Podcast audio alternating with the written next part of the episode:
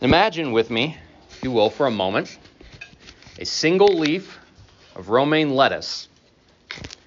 The seed for this lettuce was planted in late April. The cool temperatures of late April and early May allow the plant to thrive. Long hours of sunlight without the scorching heat, regular doses of water from the rain or an attentive gardener, these are exactly what a head of romaine needs to thrive. But then, come late May, the temperatures start to heat up. And one cool morning, before the sun gets hot, the gardener did what gardeners do. He harvested the head of lettuce, chopped it off, and in the process, the single leaf was dropped to the ground. What do you suppose is going to happen to that single leaf of lettuce? Now, if you think it's going to be snatched up by a rodent, you might be right. Although, in my experience, typically rabbits and fellow furry fiends prefer things like bean shoots and pea sprouts over lettuce, which the movies say they should like. I wish they would eat my lettuce. Most likely, if that lettuce, that, that single leaf of lettuce, doesn't get picked up and thrown in the compost pile or eaten by some roving herbivore, that single leaf of lettuce will rapidly wilt and become something that looks less than appetizing, and in a day or two will become less than nothing. It'll just disintegrate there on the ground, become nothing. Some people are like that. There's a period of time in which they appear to be thriving and flourishing, and that things are going well for them. And then all of a sudden, seemingly all of a sudden, they wither and they perish. This, God says, is the destiny of all the wicked. And that's the message which Psalm 37 makes clear. The first two verses of Psalm 37 say this. It's of David. He says, Fret not yourself because of evildoers do not be envious of wrongdoers, for they will soon fade like the grass and wither like the green herb. As we examine Psalm 37 over the course of the next two weeks, we are going to break our study into two parts, examining the twin themes of this psalm. This week, we'll look at the command to not worry about the wicked. And next week, Lord willing, we're going to look at the flip side. Do pursue righteousness, do pursue faithfulness. These two commands belong together. They're, they're both interwoven all the way through Psalm 37, but this week we're going to start in the same place the psalmist does. Do not worry about the wicked. And you might notice, if you're reading there along in Psalm 37, that I said don't worry, but what most English translations say is do not fret yourself because of evildoers. What is fretting? Brown Driver Briggs, which is like the standard Hebrew to English lexicon, defines this word as meaning to like have a burning on the inside, to be kindled, to be angry. Uh, the Christian Standard Bible translates it as do not be agitated. One other translation says do not be upset. Words take on different nuances with their context, but I think if we put these things together, we start to get an idea taking shape for us. What David is concerned about as he writes this psalm is not just like a, a vague or a low level worry that you have when you're thinking, man, I'd really like some sunshine next week, but there's some rain in the forecast, and I'm kind of worried. That's, that's not what he's talking about. He's talking about a type of worrying and upset concern and agitation that things are going well for those guys over there, and it's making me displeased. He's talking about being bent out of shape when things go well for those who clearly are doing wrong, for those who are evil. Why are things going well for them? And if that's our definition of fretting, of worry, then it becomes pretty obvious, pretty transparent that we live in a world consumed with fret. I'm not going to burden you with examples, but think about the headlines you've read recently, regardless of where you read them. Were they geared to help you calmly, carefully consider the issues at hand, or were they written in such a way as to provoke fear about the bad people over there and the bad things that they are doing?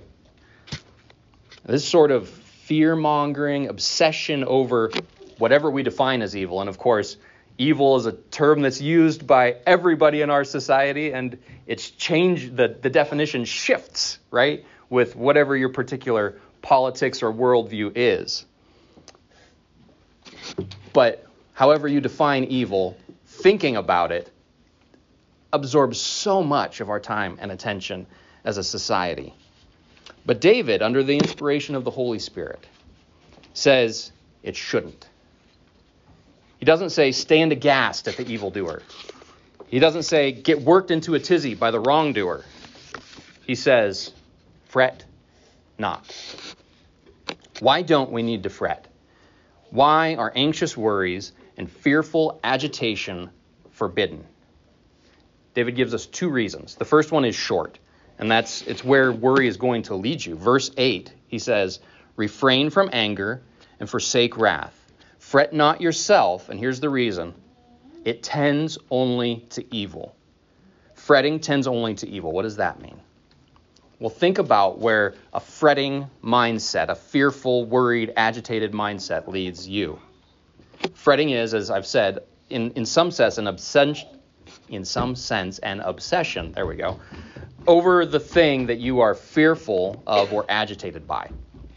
And, and when you're agitated by someone who's doing wrong, someone who's doing evil, the temptation can be then to envy that person who angers you. And David warns against that very thing in verse 1 Be not envious of wrongdoers. Someone cheats on a test at school and gets a better grade than you, even though you were honest. Someone pads their resume and gets the job that you had hoped for. That guy down the street cheats on his taxes, and with the proceeds of his misdeeds, he's able to buy a boat. There's any number of situations in life where someone does something wrong and it seems like they get away with it. And not only do they get away with it, but so often in this life, it seems like people do wrong and not, they don't just like skate by and don't get caught, but it seems like they benefit from their evil and from their wrongdoing. And then we think, well, what gives with that? Like, I'm trying to do things the wrong way. Why can't I have the boat? Why didn't I get the job that I really deserved? Why didn't I get the scholarship that the cheater got because of their excellent grades? When we see injustice in the world, it's not just the injustice itself that rubs us the wrong way. It's the feeling that they are getting what I deserve. They have the power that I should have. They have the influence that I should have. They have the blessings that I should have. And allowing yourself to stew and fret about bad people and what they have, and why they don't deserve it, in the end will lead you down the road to becoming the very sort of person that you are agitated by. You, you become okay with cheating, lying, fudging the truth, or being ruthless because that's just how you get things done in this world. God doesn't want wickedness from his children under any circumstances. Instead, we're told to follow the example of the Lord Jesus, who 1 Peter 2:23 says when he was reviled, did not revile in return. When he suffered, he did not threaten, but continued entrusting himself to him who judges justly. As we saw last week in the book of James, this doesn't mean we simply acquire a stiff upper lip and pretend the suffering isn't real. I mean, we read out of Psalm 69 there this morning, right? He knows that there is suffering and that the people who are inflicting it on him are evil, and he goes to God with that. He's not pretending it's not there. But it does mean that a Christian response to suffering and to those who inflict it, the evildoer, the wrongdoer, is different than a worldly response.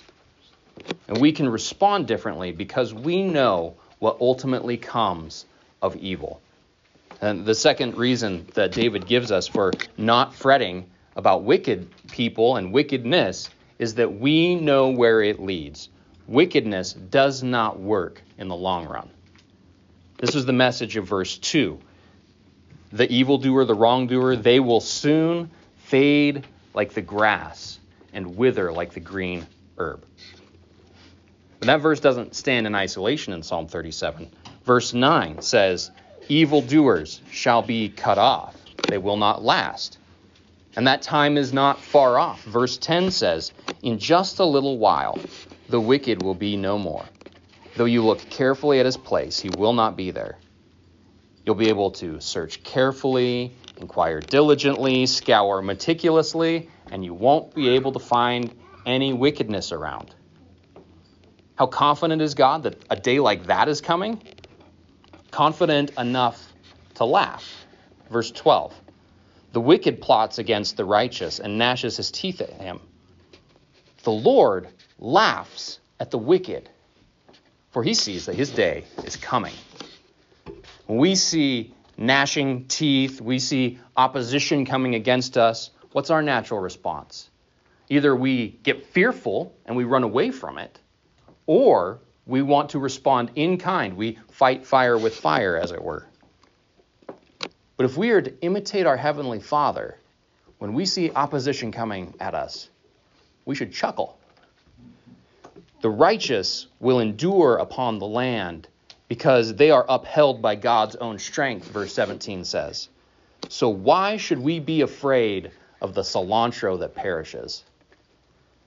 You ever seen cilantro at the grocery store? About half the time it's just like, That's the wicked in God's eyes. Fretting over evildoers is like being afraid in the produce aisle. It's afraid of being attacked by parsley and sage when the rock of ages has promised you his protection. We should laugh at the herbs, not fear them. But those chives are armed, you might say. Fear not, says David. We do not need to fear the weapons they wield. Verses 14 and 15. The wicked draw the sword and bend their bows to bring down the poor and needy, to slay those who are upright. Their sword shall enter their own heart, their bows shall be broken. Yes, they are armed. Absolutely. No, that is not a final cause for worry. The worst they can do is kill you. Matthew 10.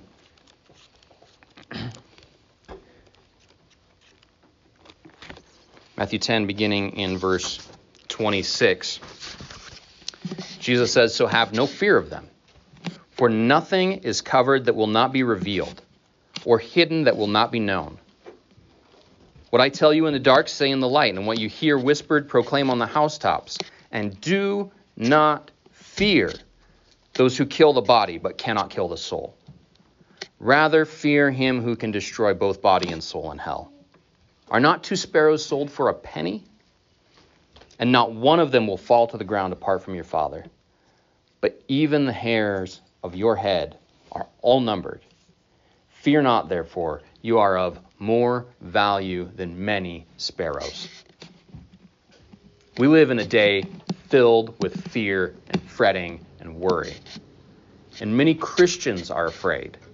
Afraid of the culture, cultural disintegration that we're witnessing, afraid of changing attitudes towards the Bible, biblical standards of truth, biblical morality, afraid of the possibility of political pressure and maybe even persecution.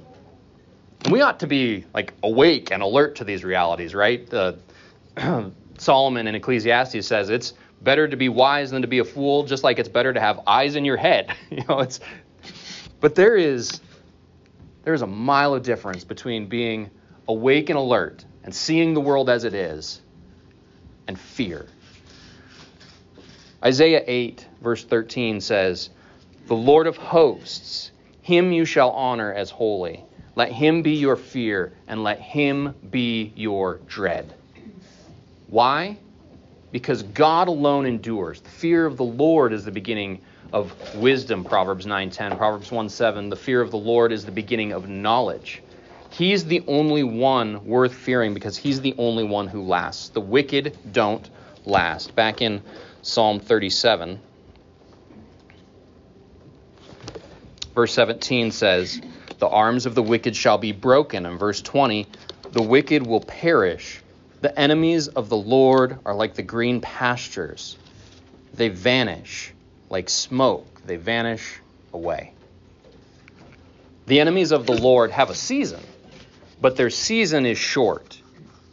Psalm 1 describes the man who doesn't walk according to the counsel of the wicked, doesn't stand in the seat of mockers, but his delight is in the law of the Lord, and says he's like a tree planted by streams of water that bears its fruit in its season. But here in Psalm 37, the wicked are called grass and smoke.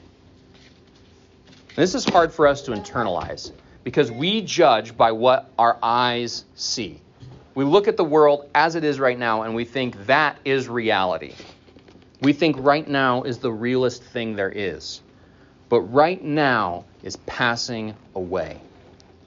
There is coming a day when those who are cursed by him, cursed by the Lord, verse 22 says, they shall be cut off. Maybe maybe your your insides, your heart, you protest like ah, that's not myself I'm worried for. I'm worried for my kids, I'm worried for my grandkids and the world that they're born into. I'm fretting not because of how evil will affect me, but I'm fretting because of the effects on my kids and my grandkids. And that can feel like an emotionally powerful objection. Doesn't God care about my grandkids? Shouldn't we be fighting for them? Of course, we should want the best for our kids and our grandkids. That's that's our job, right? But fretting is not the path towards their best future. Pursuing personal righteousness and loving justice is. Verse 28 says, For the Lord loves justice. He will not forsake his saints. They are preserved forever, but the children of the wicked shall be cut off. It's not the children of the mighty or the culturally powerful who are preserved by God. It's the children of the saints, his holy ones. Are you concerned with the future of your children? Then do not fret. Follow the Lord boldly. And this is going to require patience on the part of us as God's people. We want everything fixed now. We pray in the Lord's Prayer, Your kingdom come, Your will be done, and we want it pronto, right? We, we pray with John at the end of Revelation, Come quickly, Lord Jesus. And those are right desires.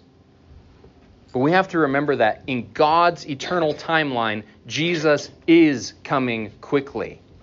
His kingdom, His rule is coming quickly. But He doesn't measure time the way we do. With the Lord, a day is as a thousand years, and a thousand years as a day. He is not slow as some count slowness, but He is patient. And as His people, we too must be patient. There is coming a day when we will see the destruction of all wickedness. Verse 34 Wait for the Lord and keep his way, and he will exalt you to inherit the land. You will look on when the wicked are cut off. In the book of 1 Corinthians, chapter 6, verse 2, the Apostle Paul says that the saints will one day judge the world. Not just the world. Verse 3 of 1 Corinthians 6 says that we will judge the angels. And Paul wasn't innovating when he said this. In Daniel chapter 7, Daniel's given a vision of the end times. And, he sees someone coming who would make war on the saints and prevail over them. But his success, the success of evil, was temporary.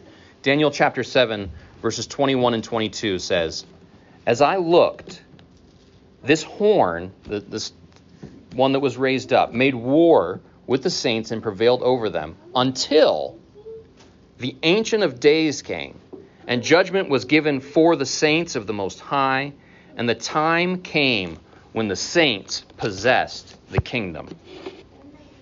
When the time comes for God's people to inherit the land, for the saints to possess the kingdom, for the meek to inherit the earth, it is at that point we will see wickedness cut off.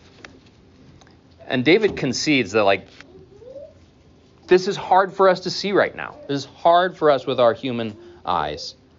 Sometimes it seems like the wicked, being wicked and being sinful really pays. Verse 35 of chapter 37 of Psalms. I have seen the wicked, ruthless man spreading himself like a green laurel tree. And we read, thought, quoted from Psalm 1, right? It's, it's the righteous who's supposed to be the tree, right? Not the wicked. But here, The wicked spreads himself like a green laurel tree, but he's not a tree planted by God. His roots aren't very deep. Because he is exalting himself, his exaltation is fleeting. Verse 36 But he passed away, and behold, he was no more. Though I sought him, he could not be found. The ESV footnotes the beginning of Psalm of verse 36 could be translated rather than he passed away, it could be translated as one passed by, like somebody was walking by that same spot. And the feeling we get then is that as somebody is walking by this place where there was this great big tree, and you you walk by and you go, oh, where'd it go? It's gone. This great thing has vanished. Think of the worst examples of evil that you can imagine. The 20th century gave us all kinds of awful examples, right? Lenin, Stalin, Mussolini, Hitler, Mao, Pol Pot. How many are still alive? The evil they practiced, the pain they inflicted was absolutely real and it was horrific, but it was also limited. No matter how genuinely awful an evil human being is, their time on this earth comes to an end. Their great laurel tree disappears. The statues in their honor come to nothing. Verse 38 says, But transgressors shall be altogether destroyed, the future of the wicked shall be cut off. And as Hebrews 9:27 reminds us, after they die, after death comes judgment. They will face God for what they have done. And those who die while continuing in their rebellion against God will ultimately one day be cast into the lake of fire, Revelation 20 and verse 15. This is where a Christian view of the world stands in stark contrast to the human ideologies of our day or any other day. Because if we're caught up in the, the ideologies of our world that say we have to accomplish justice, we have to bring justice about, then of course we're going to run around like our hair is on fire, trying to deal with the evil people and the evil things that they are doing. What will be done about them? How can we fight for our rights so that they can't get to us too? But Christian worldview realizes that while evil human beings are a problem, indeed they are the problem, Romans 8 says that creation itself groans under the weight of the curse on us. It's not really a they problem, it's a we problem. To quote the old cartoon, we have seen the enemy, and he is us. Apart from God, each of us is wicked, selfish, and seeking our own advantage. That 1 Corinthians 6 passage quoted earlier, if you go down to verse 9 in that passage, 1 Corinthians 6, beginning in verse 9.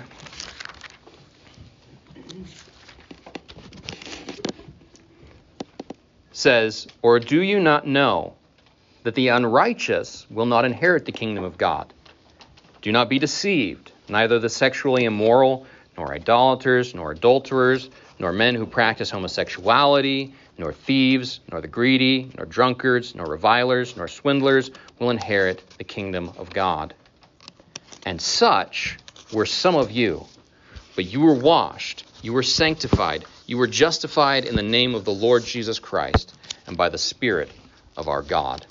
And over in Ephesians chapter 2, first four and a half verses say, And you were dead in the trespasses and sins in which you once walked, following the course of this world, following the prince of the power of the air, the spirit that is now at work in the sons of disobedience, among whom we all once lived in the passions of our flesh, carrying out the desires of the body and the mind, and were by nature children of wrath, like the rest of mankind. But God, being rich in mercy, because of the great love with which He loved us, even when we were dead in our trespasses, made us alive together with Christ. Some of those first Christians and some of us today were guilty of sexual immorality, adultery, idolatry, homosexuality, theft, greed, drunkenness, reviling, and dishonest business practices, swindling. All of us all Period. Full stop. All of us were born dead in our trespasses, naturally following the prince of the power of the air, Satan. Which is to say, we are all, just like Jesus said to the Pharisees in John chapter 8, we're all Satan's spawn, living in the thrall, under the control of the devil. We are all the very evildoers and wrongdoers that are promised God's punishment. But God. But God, being rich in mercy, makes us alive, washes us, sanctifies us by his Spirit.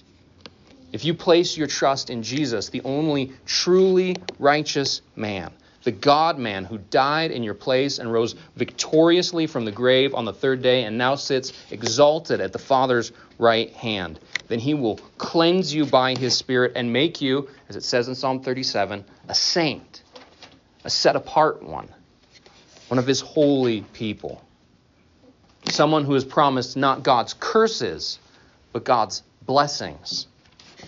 That's not something you can earn or accomplish. It's a free gift that he gives to all who trust in Jesus.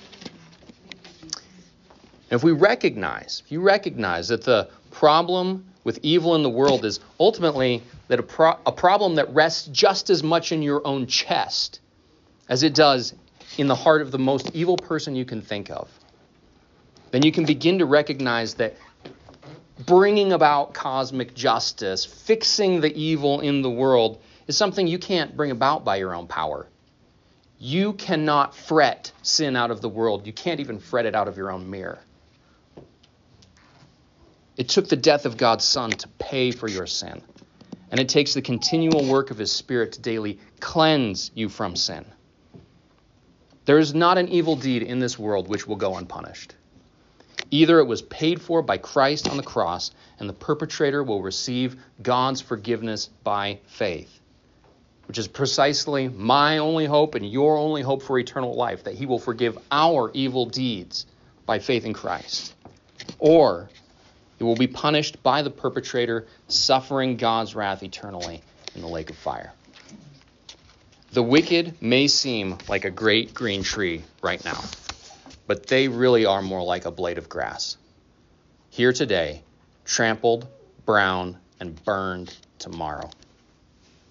So, who do you trust? Do you trust your own sense of justice and your own capacity to bring that justice about?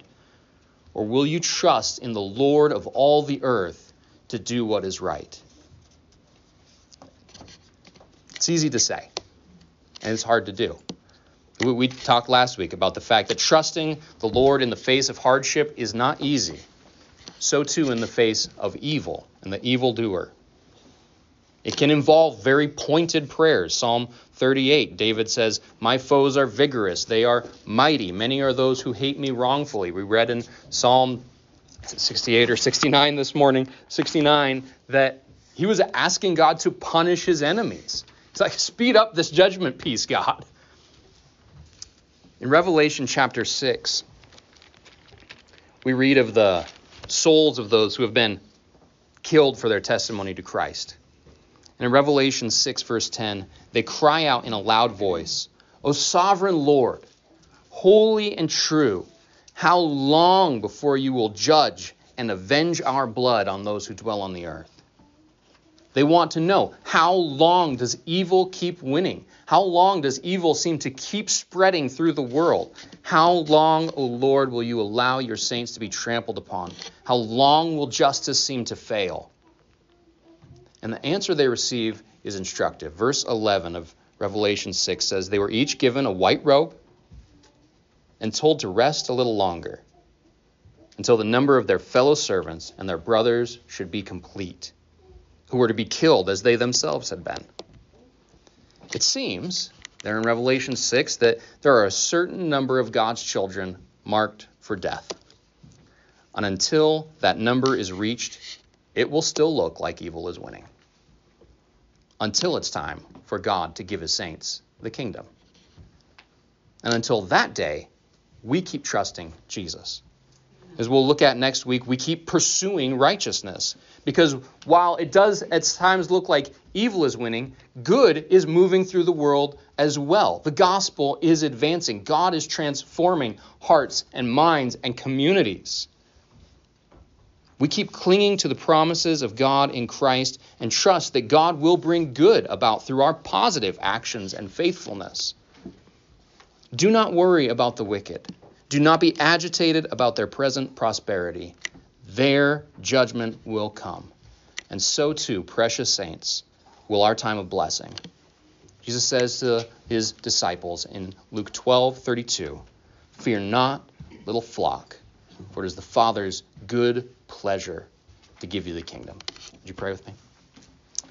Father God, we thank you